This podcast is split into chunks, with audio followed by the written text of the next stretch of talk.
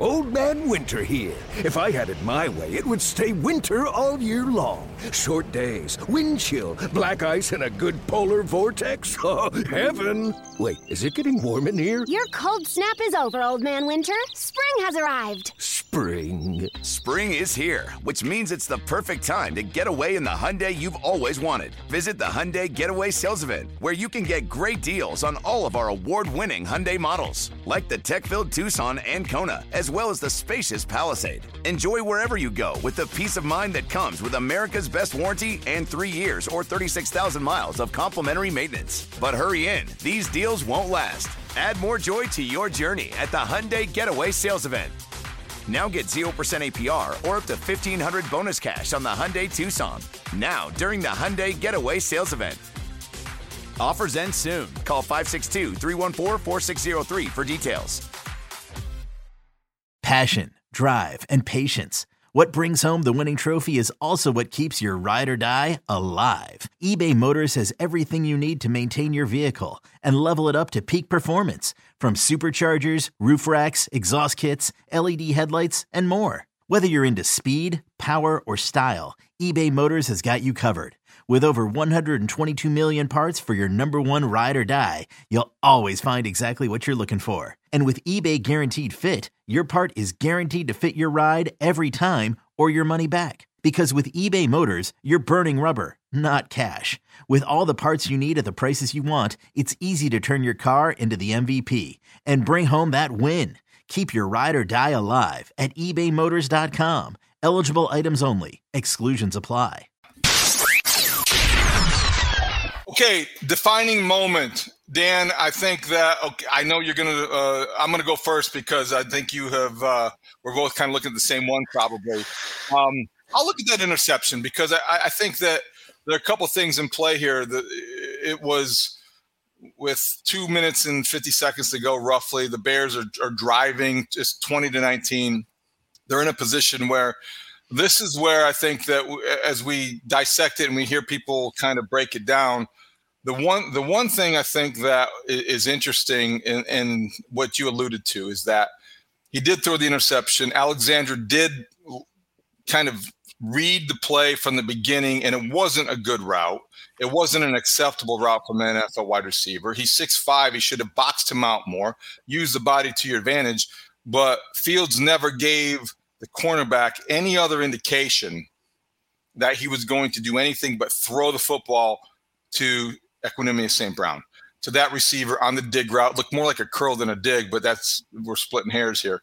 But I think that when you when you look at what could have been done differently, the defining moment certainly in a game that had so many so many other great highlights and was his best passing game except for the final three minutes. If you can do that, if you can, you know, separate the two, Jaire Alexander was able to jump that route because it was a bad route, but also because Justin Fields locked in on his primary receiver in a way that I think he'll get better at not doing.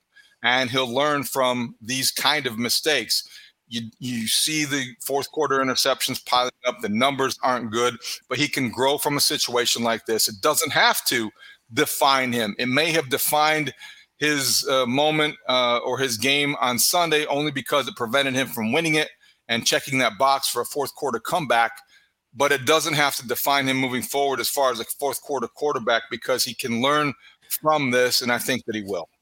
Well, I'm not going to belabor the point on the actual interception, but I'm going to take this a step further because of the things that you just mentioned. It's the fact that the Bears have had the ball in four consecutive field starts with a chance to go down and tie the game or take the lead, and they've they've gotten, as I wrote in my column for Monday morning at ChicagoTribune.com, they got the golden sombrero, whiff, whiff, whiff, whiff. Right when you strike out four times in a row, you get the golden sombrero, and that's where they're at. I don't think that you can uh, allow Justin Fields off the hook on all of his mistakes, even when feeling optimistic, and encouraged and hopeful about his development. He has a 53.8 rating overall right now, David, it, passer rating in the fourth quarter. Six of his 10 interceptions have come in the final period. And here's the other thing that that that is just hard to wrap your brain around. 10 times a season, the Bears offense has taken over possession with six minutes or less left in the game with a chance to tie the score or go ahead. And their only scoring drive was against the Houston Texans in week three. It was a four play, zero yard field goal drive on which they didn't throw a pass. So you do the math on that. It's just a, a, a budding uh, stack of evidence that tells you that there's a trend here that needs to be reversed. Matt Eberflus was asked today about some of that, and we'll get into that in a minute. But I, I'd be curious to get your reaction of those numbers where you have the ball 10 times in the fourth quarter, six minutes less uh, or, less, and, and you can't get it done. I, I would want to study that, and I would want to talk to people about who know better than sports writers or sportscasters or fans who watch from afar. I want to know internally what's going on and if there's anything that's happening in the fourth quarter of games that is changing the dynamic or changing the focus or changing anything because Justin Fields is as exciting of a player as there is in the NFL for the first three quarters of any given Sunday. I think we have seen that this year, and the takeaway from this season will be that he is is explosive and he's had a historic run, and all those things can be true. But the numbers you just cited are enough for me if I'm Ryan Poles or Matt Eberflus or Luke Getsy to want to get together to one of these things after a season to figure out what happens in the fourth quarter. How can we refresh things when we hit to the fourth quarter? Let's go back to Sunday against the Packers. They were ahead 19 to 10. And something changed, whether it was Getsy being too safe and conservative, whether it was Fields who maybe, you know, threw the passes in a way that he wasn't making decisions earlier in the game. I don't know what it is, but those numbers are so stark that I would think that you would want to. They study everything in professional sports. We have a, you know, heck, the scores revive the economy for quarterback experts every week um, on, a, on a daily basis. So I think that you can study anything. I would want to study that. Well, it's a good point, and there's a lot to, to kind of zoom in on and analyze. And look, whenever we list these stats about a Bears offense, naturally they're going to be reflective of Justin Fields, but they're an all 11 number that we're giving here. And we understand that these things should improve as the offensive line gets sturdier, as the pass catchers get better, as there's more depth, as there's more go to guys, as there's chances to, to make plays. I think Justin has made improvement. I think in those two situations yesterday, both in the go ahead and uh, game tying and go ahead situation, and, and uh, even when they were behind by two scores after the Packers got that touchdown and the two point conversion, he operated in the two minute situation with a, a level of command that was encouraging and promising. But then you make the two mistakes, right? And you can't erase erase those mistakes. There's no eraser that says, oh, well, it was all good except for that. Uh, and so th- they've just got to continue to work through this. I, I, I, will say this because we did have a chance, and, and our good friend Mark Potash from the, the Chicago Sun Times asked Matt Eberflus about this very topic, right, in, in, terms of what Justin's responsibility is on those fourth quarter late game uh, result deciding situations. And there was a, a pretty good back and forth here that I think is worth listening to. How much of the inability to finish these games is on Justin? Because, like with the Packers yesterday, they they gave a lot of credit to Rodgers for, for their you know those last few drives, even though most of it was on the ground. It was just Rodgers being in the huddle and you know setting up the the defense and knowing what's going on. And I know they're at opposite ends of their careers, but a lot of times the quarterback is seen in those situations as more than just one of eleven. So at this point, given his he's early in his career, at what point, how much of finishing is really on Justin making it happen? Well, it's the nature of the position, right? I mean, that's what it is. You know, the quarterback, you know, gets a lot of things that are put on him, you know, in terms of praise and everything when everybody's blocking in front of them, clean pocket, you know, the receivers running the correct route and all the positivity that a lot of that goes to the quarterback. You know, uh, the, the, the media puts it there, the fans put it there, and all that. But really, it's all 11 guys, and it's the same thing with the criticism, right? It all goes to the quarterback. Well, it's not warranted that way because it's all 11 guys. You know, so it's it's a team game. You know, and. Uh, to me, it, it is because if you ha- don't have all the guys doing the same thing at the same time, the right way, it's hard to execute. It just really is. So, um, to me, it's all 11. And again, certainly our quarterback is running the huddle. Um, he's running the plays, and he'll be a big uh, instrumental part to our success um, in the future. And uh, and we're getting him in those situations, and he's and he's doing a good job. I thought the two minute operation was much better um, to me to me in terms of the operation of it. You know, it looked crisp, it looked clean, pocket was clean, ball was out on time. Um, when you look at both of those drives, um, and and to me it looked a lot better. Do you see him as a guy who can develop a quarterback who can develop into the guy who wills performance out of his teammates, gets the gets the wide receiver to come back and block and, and knock that ball down, or or or make the block, or you know I'm saying that wills performance. Is that what it takes to to, to turn these losses into victories? Yeah, that's a good point, and I, my I would say yes. I believe that to be true. Um, I know I know the man inside after being with him for a year and the grit he has and the talent he has. Uh, no question, he's going to get it done. Okay, so that's Matt Eberflus talking about Justin Fields and how he finishes games and asked by Mark Potash. Dan, I, I thought that he essentially I don't want to say he put it on the quarterback's shoulders. He kind of Flusy didn't say a, a, ton on Monday, but I, but I do think that he was at least understood that it does fall on the quarterback, and he implied that the quarterback gets an inordinate amount of praise, yeah, and then criticism as well. But what he left me guessing or wondering was where does he fall on that? Does he think that's fair or unfair? I understand that he accepts that as the reality, but I still didn't come away from his answer thinking that I knew any better what he thought about what happened on Sunday. No, I, listen, I think he thinks it's fair. I think he thinks that it's a step in Justin's development that needs to be taken, hopefully sooner rather than later, and that it's something that he will and uh, can and will learn to do. I think that's Matt Eberflus's vision is that he's seen enough from Justin the person, Justin the competitor, to believe that this hurdle will eventually be cleared, but it hasn't been cleared yet. And yes, a quarterback gets an inordinate amount of praise and an inordinate amount of criticism. The quarterback also gets paid the most dollars, right? right, right. right and, and, at some point, Justin Fields is looking to cash in on a on a contract that will will provide him, you know, two hundred and fifty million dollars, two hundred eighty million dollars, three hundred million dollars. Not that far up the road if he if he plays the way that this organization expects him to play. And so it is it is okay to expect him, even with uh, a, a, lack of talent and a lack of depth and a lack of experience, to to try to go win one of these. Right? Nobody's asking him to bat 850. Right? Let's let's start by batting 100. Right? I, I think I think I, I agree with you, Dan, because I don't think that anybody wants to get in the habit of what I sense around uh, Chicago sometimes. I don't think you want to lower your bar. Correct. I, I don't think you want to. I think you want to keep it where it is for the Kyler Murray's and the Jalen Hurts and the Patrick Mahomes, frankly. And I think that you want to keep it high. And, and, and I do not fear, but I think that in in in doing that, you have to, you know, um, accept some of these things. He's going to fall short at times, and that doesn't that doesn't mean we're being critical of him. It just means that you want to keep the standards high. The one thing I will say this is that what's happened to uh, what happened on Sunday is something that has happened too many times this season to the Bears, and, and that's they've had an individual wide receiver not able to make a play or be part of a play that led directly to a loss. Mm-hmm. And I think that that will change as we move forward, or it's got to change because I think the great quarterbacks we we know we saw one on Sunday in Aaron Rodgers, and what did he was he known for for so many years? Elevating the play of everybody around him. That's yep. what you want to see from Justin Fields, but you have to be fair in saying that and you have to have receivers who are going to do their jobs when called upon. And frankly, I don't think that has been the case, and it's been more acute this season than I expected it to be. Well, and it'll be more exaggerated now without Darnell Mooney for the stretch run. I will just say one last thing on this topic is that you know who else wants the standard to remain high?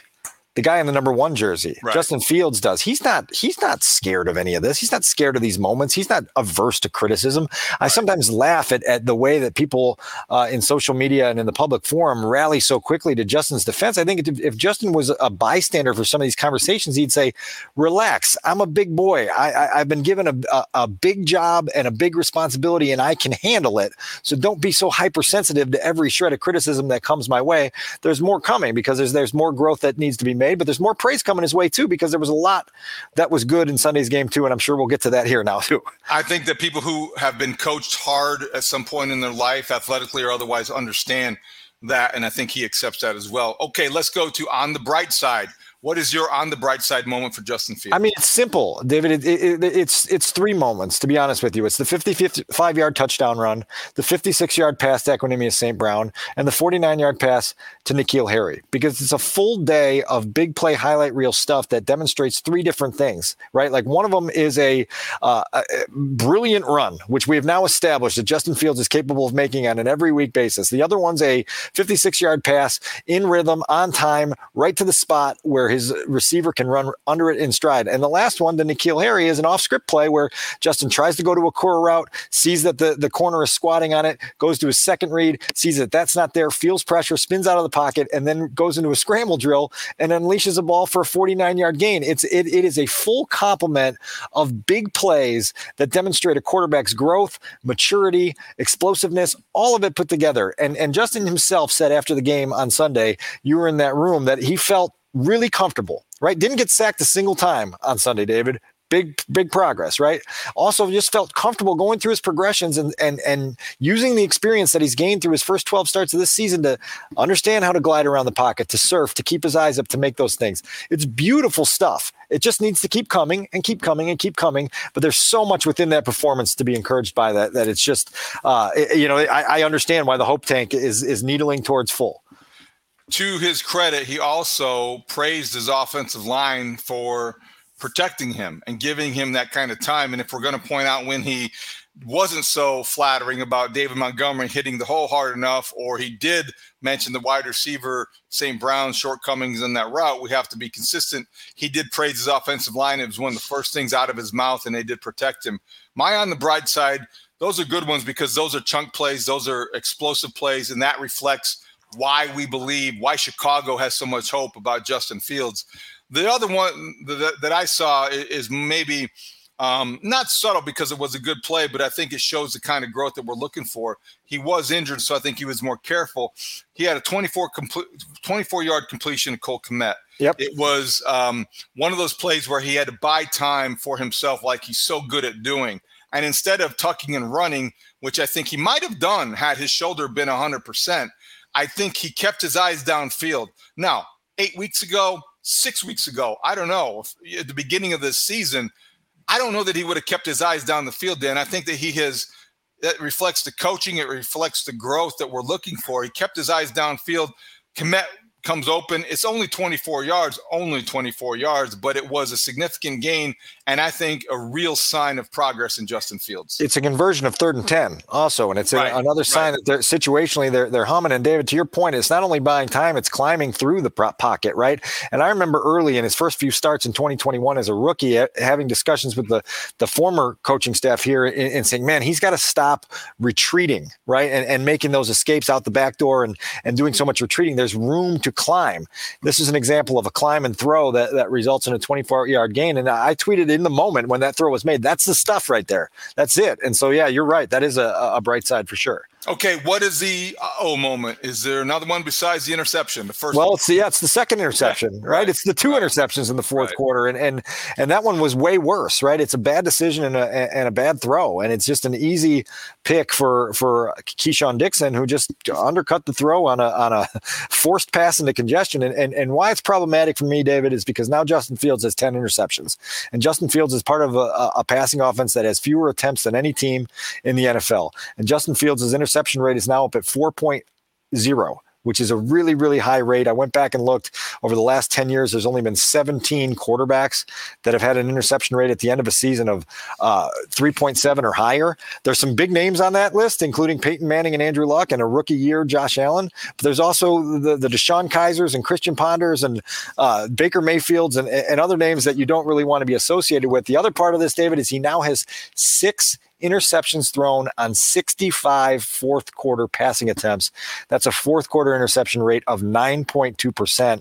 That's something that's got to come down quickly. Those numbers are a bit, I don't want to say troubling, but you can't ignore them. They're at least to be taken into consideration when we're uh, talking about the complete picture, right? The complete picture that everybody sometimes wants to see, most of the time wants to see. All right, my uh oh moment has very little to do with maybe Justin Fields' execution, but I did have the feeling you get when you say, uh oh, like, oh my God, what are you doing? First quarter. Was it the first drive? It was the first drive, third and one. Quarterback sneak. what are you doing, Luke Getsy? You're killing me. I've been talking you up all season long. I love the great Getsy. I want him to be here for a long time. I think he's a real practical uh, play caller. I like the way that he has handled this offense, but don't do that. Don't call us quarterback sneak on third and one. Now it was converted, and he got one yard. But you know what's interesting, David, is it really wasn't converted. If you go back and watch the rewatch, he's about a, a half yard short, and the referees signal first down, and then they spot the ball. And and uh, me and Brad Biggs and Colleen Kane noticed this up in the press box. The chains moved, and then they were like, "Oh God!" And then they moved the ball up a half yard to where where, where the first down would have been. It was a bizarre play that no one talked about. Why didn't they challenge that then? Because I thought he got a very generous uh, uh, spot too, and it was like, what's what's going on here? Yeah, that, that was strange, but yeah, I mean, your point is made on that one. Um, it, it, will lead me into my big number if you're ready to go. Okay, there. I'm ready to go to the big number. What's the big number? So my big number is zero, and it's the number of designed runs that were called for Justin Fields after halftime. He had he had three in the ah. game. One of them is the the touchdown run. He had a, a, a scramble on the first drive and the quarterback sneak that you just referenced. But after halftime, there was only one rush, and it was a tuck and run scramble for one yard. And so you're looking at a situation now where the Bears took their biggest. Uh, wick of their offense, the juice in their offense, which is Justin Fields as a runner, and they they they put it on mute for the second half of that game. Perhaps coincidentally, they scored three points in the second half of that game, and so I, I asked Matt Eberflus on Monday just what he made of that, and and you, you know you want to hear him say, okay, obviously we're trying to keep our, our injured quarterback healthy and not expose him to hits that he doesn't need to take. At the same time, I think this is the direction that they want to take this offense as it continues evolving and realizing that that, uh, that springboard and that trampoline they hit coming out of the mini bye in October and used for five or six weeks is not something that can last forever. The Bears weren't going to be able to have their quarterback run for 140 yards every week. They weren't going to be able to have their quarterback have 15 carries every week. And so they realized that, that for their long term growth, they've got to figure out how to do things. And Eberflus said on Monday afternoon, David, that he would prefer it if Justin's designed runs were coming situationally, third down, red zone, uh, two minute drill. And, and they were very strategic more than being this every drive staple of what they do. It's going to be really interesting to track that over the final four games of the season. That's interesting. I want to get to that in the next segment. Okay, my big number is five, and that's the number of fourth quarter interceptions Justin Fields now has. It's six now. I'm sorry, I had that wrong yesterday. It is six now. Then my big number is six because I think that as it continues to grow, there are extenuating circumstances. I think that you have to take into consideration that whether it's Ihmir Smith Marsette or Equanimeous St. Brown, or frankly, Darnell Mooney against the Commanders, or Dante Pettis against fill in the blank. He has not had a receiving corps that's going to help him out, that's going to make a play to prevent maybe something from happening or whatever. But six fourth quarter interceptions in 13 games for a quarterback who is developing is too many. That's not ex- in 12 games because he missed one. You're right. So that's one every two games, and I, and I just don't think that you can ignore that. It remains a box that's unchecked. You want it to get better. That's not saying it won't. I expect that it could, and it probably will if they get the talent around him, especially at the wide receiver position. But right now, coming out of another loss to the Green Bay Packers when he threw two in the final three minutes. Six fourth quarter interceptions is the number that is glaring to me. Look, on your way to becoming a star NFL quarterback, you cannot skip checkpoints. You just can't. That's not allowed in this league. And so this is a checkpoint he's got to get over. He's got to take better care of the football in game deciding situations. He's got to lead scoring drives in game deciding situations. The Bears have to put that puzzle together for him by getting him more help. And certainly when you watch other teams around the league and you go, oh, you, you, can just throw a ball into the end zone to AJ Brown and he'll grab it, right? Oh, you can just feed Ty- Tyreek Hill on a four yard pass and he'll go for for 58, right? And so eventually you hope that Justin Fields gets some of that help that that he's entitled to and he probably deserves at this point. Uh, but yeah, the, the quarterback himself has to make sure that he's doing a better job in these moments.